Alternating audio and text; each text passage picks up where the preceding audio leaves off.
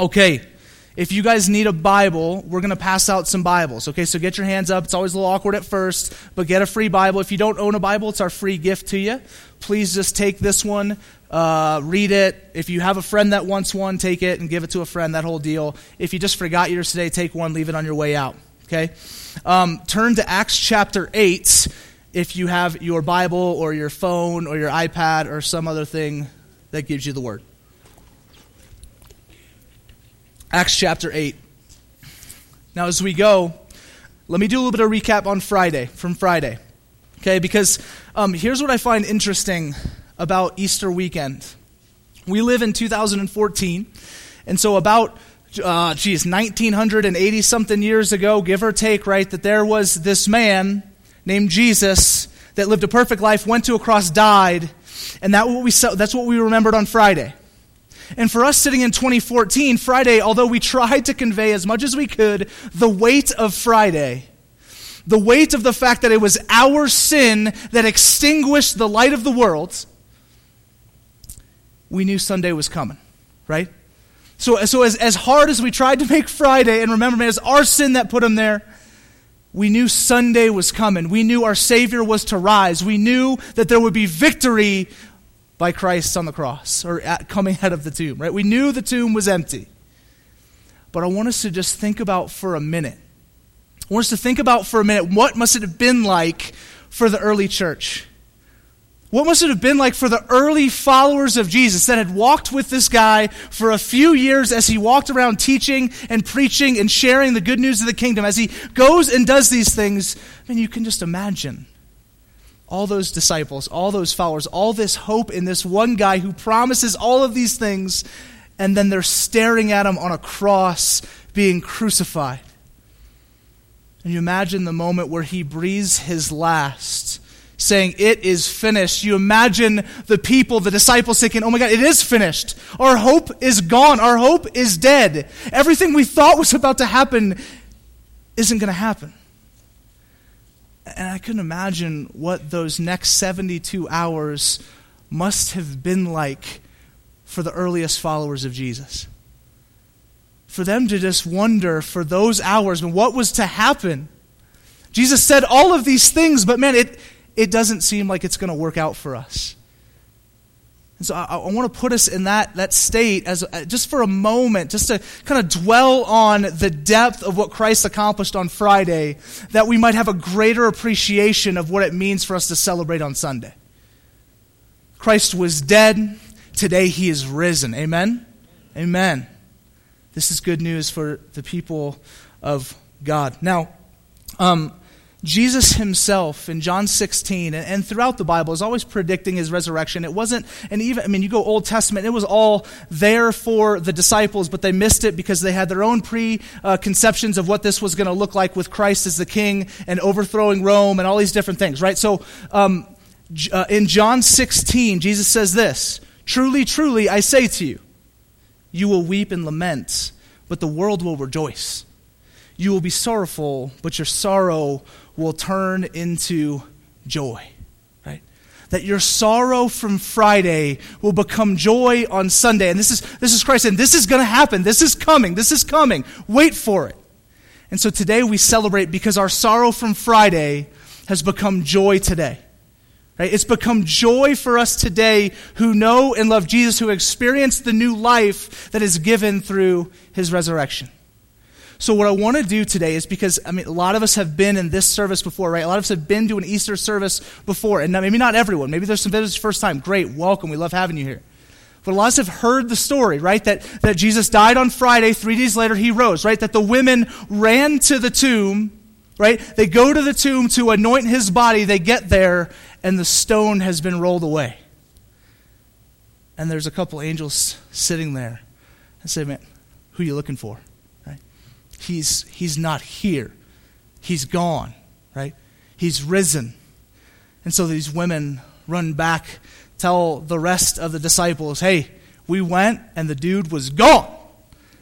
Like, I swear, right? You imagine they run back, you're like, come on, he was there. No, he wasn't there. The body was missing. The Savior had rose just like he said he would. We've heard that. We know that story. Another way we could go today is by going, okay, let's, let's really break down every evidence we have for the resurrection. And listen, it is abundant. If you're here and, and listen, you don't love Christ, you came, you got dragged here. Someone actually said, listen, I'll, I'll buy you free lunch if you come to church today. Okay? Good work, Christian. Um, if that's your story, great. There is an abundance of evidence for the resurrection. But I just want to focus on one piece today. Because the greatest evidence for me, and a lot of you know my story, but I got saved at 18. Right when I got to college, I become a Christian, and one of the greatest evidences for me for the resurrection was the fact that I could look around and I would read the Bible and I would look through history and would see millions and millions and millions of stories that did not make sense if the resurrection never happened. That made absolutely no sense unless this man who claimed to be God actually rose. Because if he was just still a dead prophet, man, I don't see how all of this powerful working begins to happen. Why does a church that solely that it, it, its sole purpose is to serve and love and know and follow this man. If he were dead, man, that religion would die like that. But something happens. We see transformation in so listen, Peter, right? If you look at Peter throughout the New Testament before the resurrection, if you read the Gospels, Peter was shy, was afraid of persecution, afraid of suffering, denied Christ three times. And then you read 1 Peter and you read the book of Acts and you see a radically different man. You see a man who in 1 Peter says, No, rejoice in your suffering.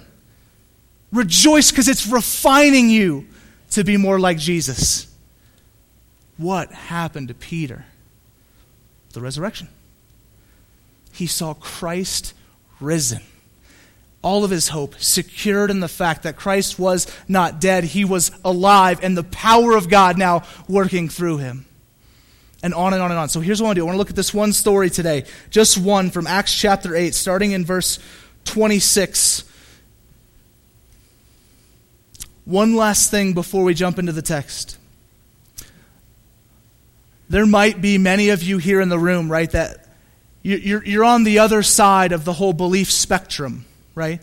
Uh, you, you have some doubts about Jesus, about the resurrection, about why we gather, why we sing, why we do all this. And I, and I get that. But here's the thing oftentimes, that is a reflection not of Jesus, but of his church.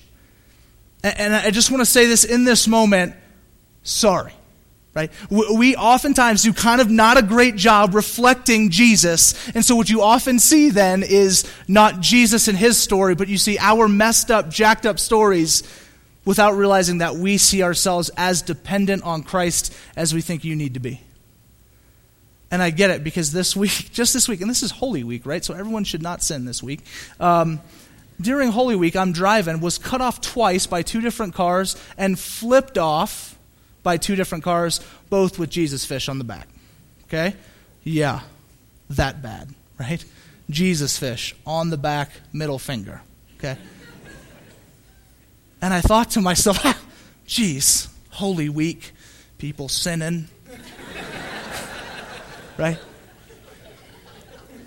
And then I was just like, man, how often, and, and here's the truth, I then I started thinking about myself, my own road rage, and Verdi will attest to this.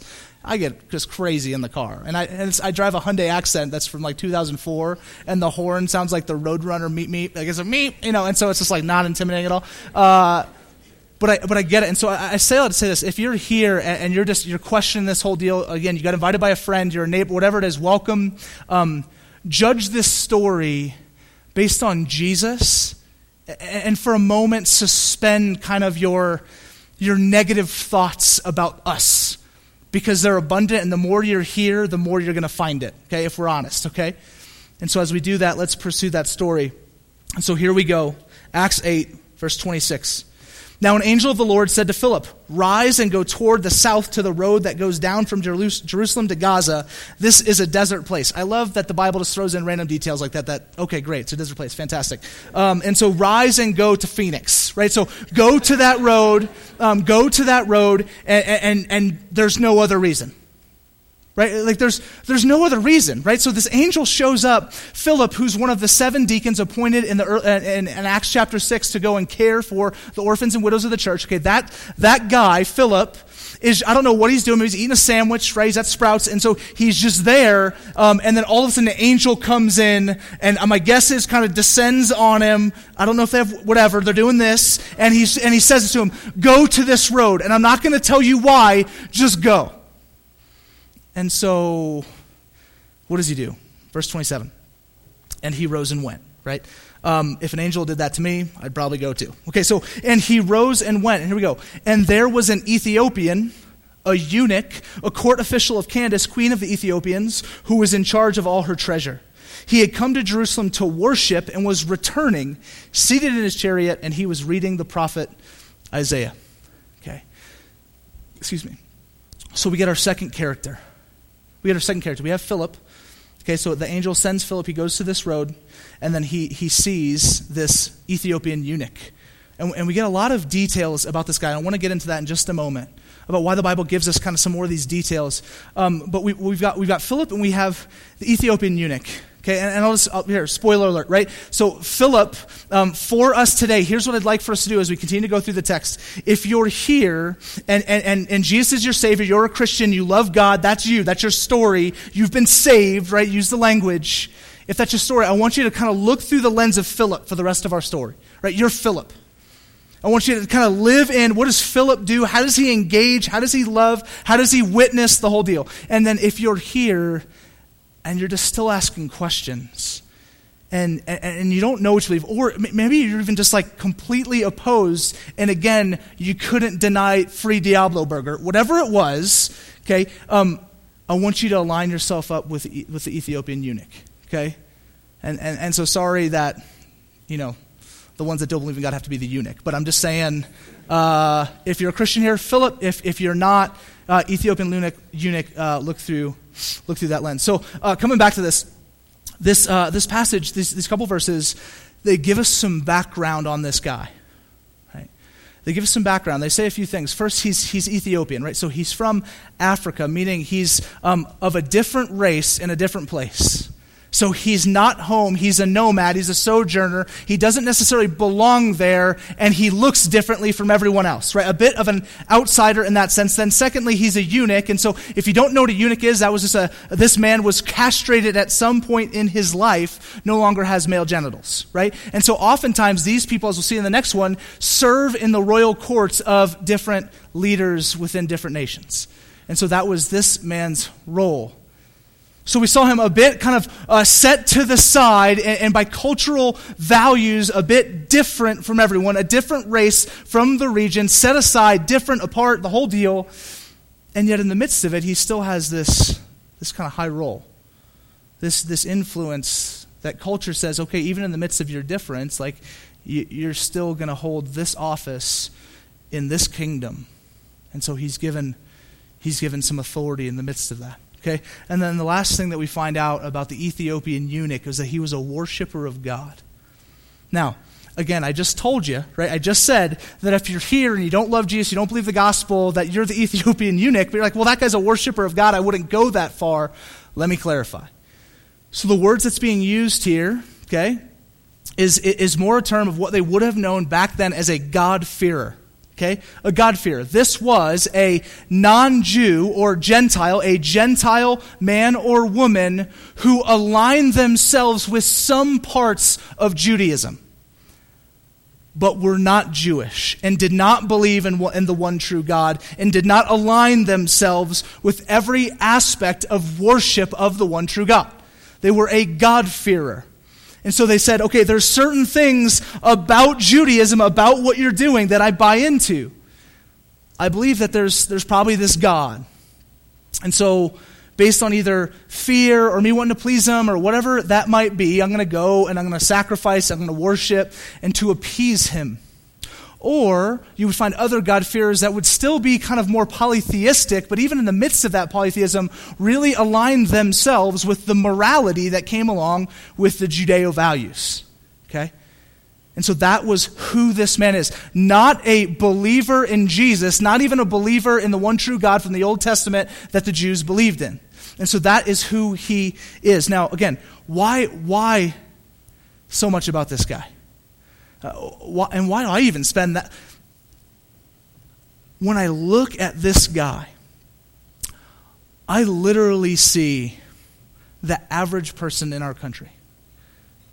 Right? I, I see the embodiment really of America the average human person, man, woman in our nation, people in this room, listen, wildly diverse, different races from different places, different identities, different roles and occupations, different levels of status and value.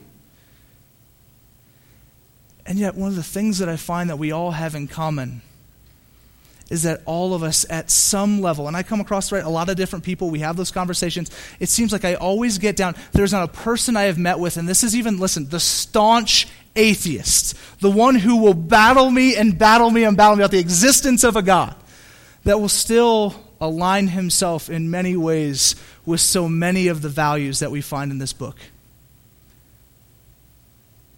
God fear.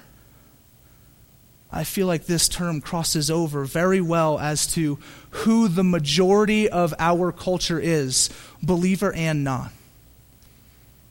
Okay?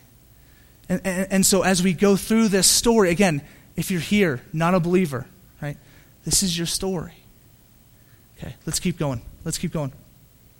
Verse 29. And the Spirit said to Philip, Go over and join this chariot. So Philip ran to him and heard him reading Isaiah the prophet and asked, Do you understand what you are reading? And he said, How can I unless someone guides me?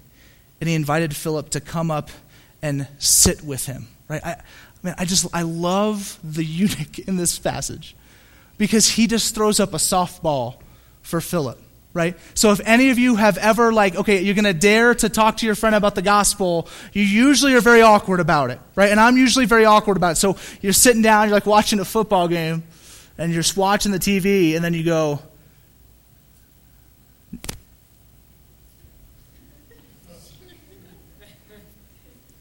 Do you want to know Jesus? I mean, it's like usually it's this. Oh, if you're like freaking out, you're sweating, you don't say, and then just what falls out is just dumb. Okay, and so um, what I love about the eunuch here is he he's, he's there reading the Bible, which he doesn't even really understand at that point. And then Philip walks up and says, Do you understand that? He's like, No, will you tell me?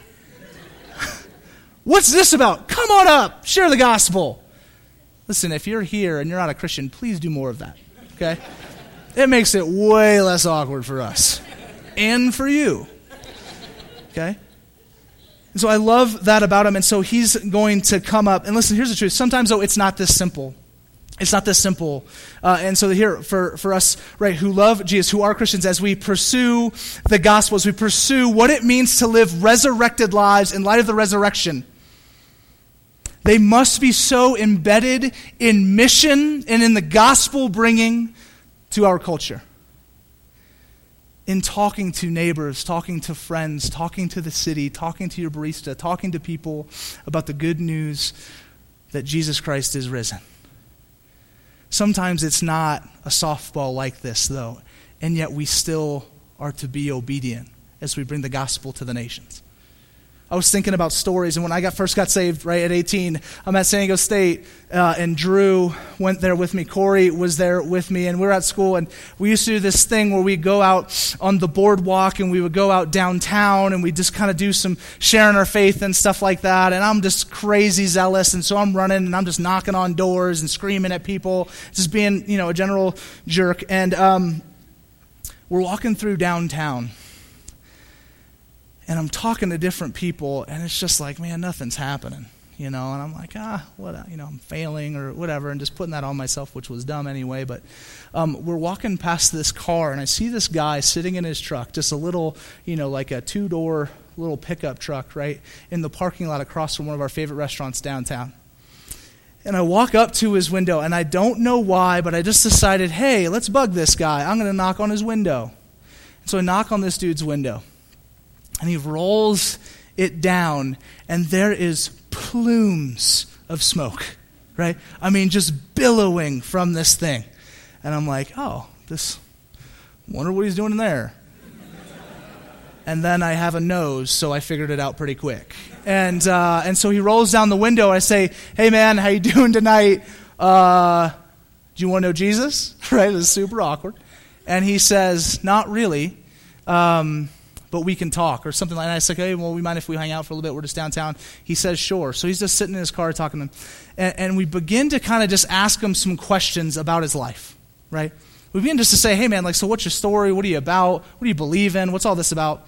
Um, and, and it's crazy because you begin to see his demeanor go from just kind of like pretty harsh, you're crazy, to, yeah, no, I can kind of see a little bit of that, a little bit of this, a little bit of that. Long story short, he says, Hey, man, can I, can I actually step out of the car and talk to you about this? And I was like, Sweet, this guy's going to shank me. And, um, and so he gets, he gets out of the car, and we begin to talk, and he begins to just ask really just direct questions, just like this. I mean, completely opposite of the demeanor that he had. About five minutes later, guy gives his, gives his life to the Lord, right? Places faith in Jesus, walks back into his car, well, gets back into his car, grabs um, his pipe and, I mean, like a good amount of the green stuff, and throws it in the trash can. Okay? Throws in the trash can. Then he was waiting for a friend to come and be done with work. And so that friend finally is done with work, comes out, meets us, we're talking. This new guy, this guy that I just talked to, that just placed faith in Jesus, begins to share with his friend, and his friend does the same thing. And then the three of us are now, uh, it was actually, I was with the guy, so the four of us are now there in downtown San Diego praying together that God would get them plugged in, grow them, and then they came to church with us the following Sunday and were there until I left and moved to Phoenix, or moved to Orlando. Okay. Now, I bring that story up for this purpose alone. We as Christians, if you're here and that's your story, because of the resurrection of Jesus, we are without excuse in bringing the gospel to the world. Christ has risen and given new life, not that we would just sit in our new life and do nothing with it, but that we would go to the nations and say, Here it is, it's for you as well. The resurrection must move the church to mission just like the resurrection moves the non Christian back to God, moves the eunuch back to God. And God will do it in crazy ways and sometimes in very obvious ways where someone's going to come up to you and say, Hey, man, I was just reading John the other day.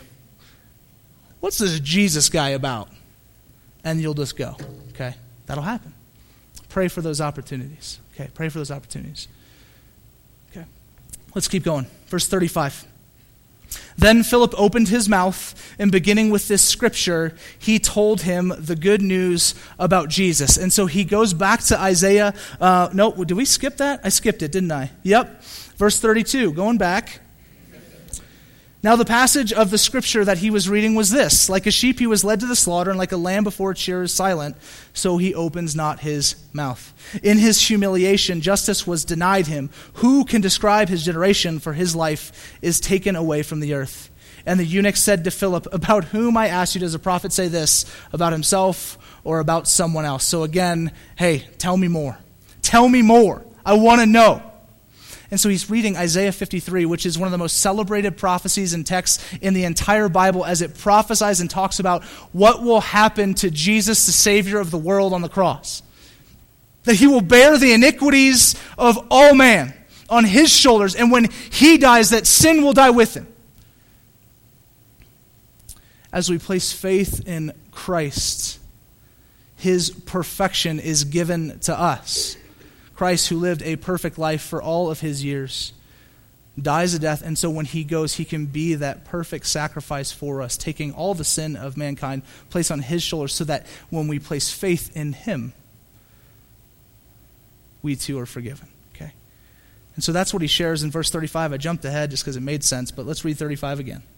Then Philip opened his mouth, and beginning with the scripture, he told him the good news about Jesus. So he reinforces the good news about Jesus through Isaiah 53. So imagine, the guy's reading Isaiah 53, has all these prophecies about what this guy was about to do, okay? And he says, He did it, right? It happened. He fulfilled it. I was there. The cross happened. He died. And then, I imagine he told him about the resurrection. I imagine that he didn't stop at the cross.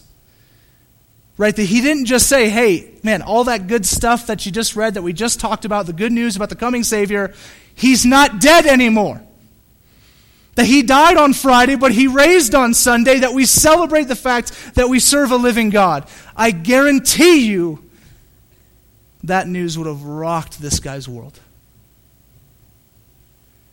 that this guy, Philip, was bold and just said, Man, this is who Jesus is. This is what he's done for you. And it has been confirmed, it has been secured in the fact that he rose from the dead. The resurrection of Jesus not just sends the mission, not just sends God, God's people on mission, but it invites those outside in to become part of that same family. He shares with them that he can have new life, right? Inclusion in God's family that knows no border, love from God that knows no condition, forgiveness by God that knows no end, and future hope in God that he prepares a place that knows no limitation. That's what he's doing, inviting him into that. Okay? So, um, verse 36.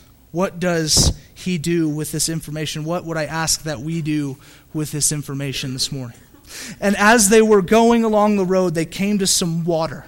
And the eunuch said, See, here is water. Brilliant guy. What prevents me from being baptized? And he commanded the chariot to stop, and they both went down into the water, Philip and the eunuch, and he baptized him.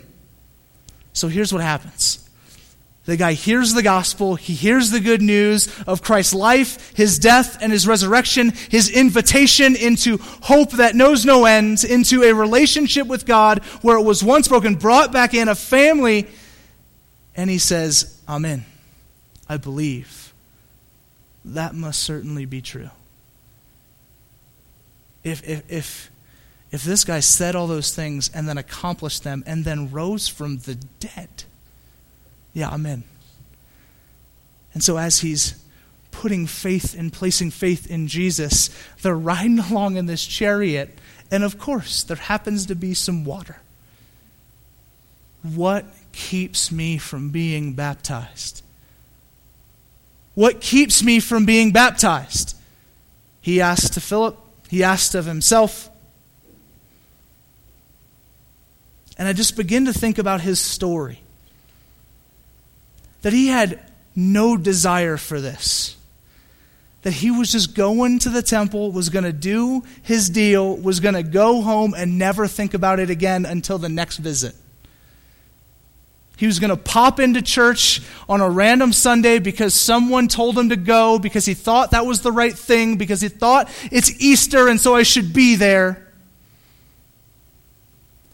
And then he had an encounter with Jesus and his life becomes radically flipped upside down. And all of a sudden, this guy who had zero plans to love God, zero plans to believe in Jesus, zero plans to be baptized, finds himself now asking, Can you baptize me right now? And Philip does. He's like, Man, let's do it. Let's baptize you. And they come down off the chariot. And this man who had zero plans to know God had his life interrupted by the truth and the power of the gospel, gave his life to Christ, and was baptized that day. Because it was that time. It was time for him. I mean, this has just got God's hand written all over it. Every part of this, right? Hey, go to that road. Okay? Go to that road and I'm not going to tell you why, just go. And then he gets there and he sees this guy reading the book of Isaiah that invites him to share the gospel with him and he does, and then all of a sudden, hey, there's water. My question for you today Okay, my question for you today What keeps you from being baptized? Right? Why would you not? Okay, disclaimer one Do you believe in Jesus? Do you see what he has done on the cross, accomplished? Do you believe his resurrection? If the answer is yes, there is no other excuse. Let me be clear baptism does not save you, faith in Jesus saves you, okay? But baptism is all over the Bible. You believe you're getting baptized. You believe we're dunking you. You believe it's time, change your clothes. Okay? If you love Jesus, if you believe in Jesus, if you trust in Jesus for your salvation, and listen, it's time. What prevents you from being baptized today? What prevents you right now from saying, listen, no, I'm in. I believe it. I want there to be an outward representation of an inward reality. God has made me new. God has given me new life, only possible because He raised to new life on this day that we celebrate Easter Sunday. What keeps you from being baptized? And, and, and I, get, I get in these conversations lot, well, I just got to clean up a few things first before I come to Jesus. Man, that, that's not the gospel. This guy, right? I'm guaranteeing this eunuch, man, he had things. He had some sins. He had some baggage. He had all of that. It was in him. It was on him. That was his life. But God interrupted him and said, It's time. It's time. You believe this. Place faith in Jesus. Get baptized. You're never going to be good enough. You're never going to be clean enough. You're never going to get rid of enough sin. It's just not going to happen. Come, believe, and be baptized. Right? Well, you know, you, some people might be saying, well, know, I, I did this kind of when I was when I was much younger. I did it as a kid. I got, I got baptized when I was really young. Okay. Listen, if, you were baptized at an age where you had no idea really what was going on, maybe in the moment you thought, yeah, no, like I, I kind of believe this, but then it was never really real for you. It was your parents' faith. It was something like that. And this is for any age. This isn't, listen, this is, this is, you could be 60 today and have never been baptized because you just assumed that, man, I did it once before, but now here is a moment to proclaim to the world, as the eunuch has, I'm in. I'm yours. And because of the resurrection, I'm sent on mission to the world to bring good news to the world. What prevents you from being baptized? Right, some of you might be here and you're saying, you know what? Uh, I'm wearing a dress. That's fair. Okay, that, that'd be weird for everyone. Okay? Uh, no problem, because we've got shorts. Okay? and they stretch, okay, depending on your size. So we have small, medium, large, and extra large, and so we have shorts, so that doesn't count, okay? We also have shirts, okay? So, uh, bam, you got shirts that you can change into, not a problem. Okay. We've also uh, got uh. No, we don't. We don't have anything else. That's it. We just have we just have shorts and shirts. And so, if you're worried about your clothing today, man, check that at the door. Check that at the door. What keeps you from being baptized today? What keeps you from? Listen, some of you. What just keeps you from belief today? Today, listen, today across the world, literally billions of people will celebrate the power of the resurrection of this one man who it made no sense that his religion would blow up like this outside of it really happening. The Savior of the world dies on Friday for the sins and forgiveness of mankind, raises on Sunday to give us new life that will be represented through a moment of baptism. Last moment I want to share with you. On Friday, a lot of you guys, if you were there, we took a moment to write some write, write some sin down, right? Write, write some stuff that was just heavy on our hearts, that weighed on us, that we knew was destroying us, that type of stuff, Right? Just that sin that so easily entangles and messes with us. We wrote it down on some fabric, and we had you guys bring these pieces of fabric to the front at the foot of the cross to say, Man, I cannot fix this myself. I'm not good enough. I cannot achieve this. It's only by your grace that I'm saved. Only by your grace and mercy I'm forgiven. And only by your grace and mercy that I can continue to look more like you. And so we laid these sins at the foot of the cross. And it was interesting. And, and I got home, and Verity was kind of giving me a hard time for this, but you know, you guys, you guys, didn't write your names on these, so it's not a big deal. But I, I opened up the trunk and I wanted to kind of just read some of them, just to see, man, what's what are some of the sins that our that our church, our congregation, is struggling with. And it was amazing because as I started pulling them out, we'll have these in the back. Um, I began to look at these, and I don't know if you can tell from down there, but it was raining that night. And rain began to fall on these pieces of fabric. And there is not a single one, and I checked, there is not a single one of these that you can still read. That they've been washed. As the rain came down, as we were praising the reality that our Savior had gone to a cross to die to forgive us of this sin and this sin and these sins, and on and on and on, the rain poured down and washed that sin away forgiveness. And I began to just I began to just cry as I thought about that reality. That the cross sets us free and the resurrection gives us new life. What keeps you from being baptized today? What keeps you from loving Jesus today?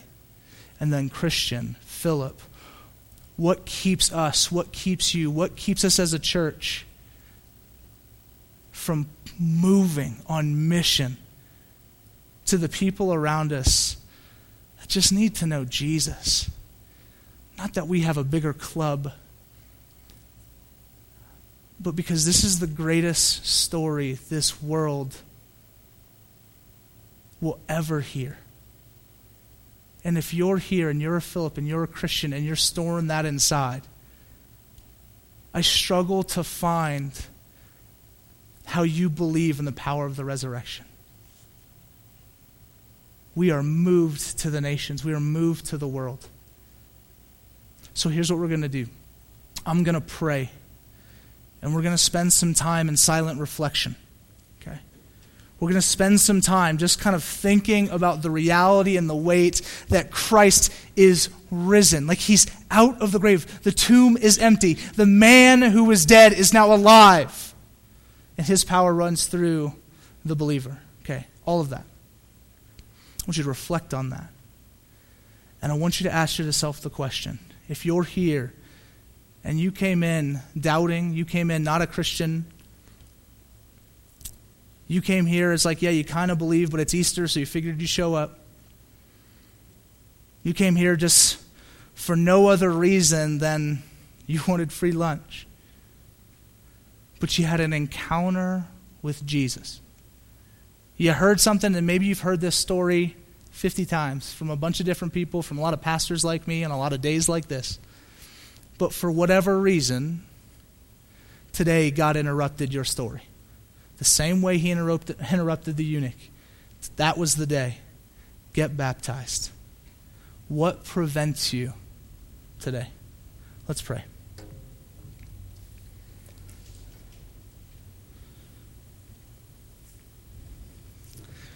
Jesus, thank you. Thank you for your mercy. Thank you for your grace. God, again, we, we sit in 2014, and what do we know?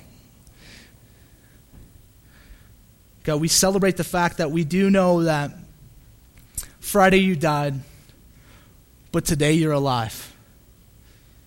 The most powerful, life altering, empowering miracle that you've ever done.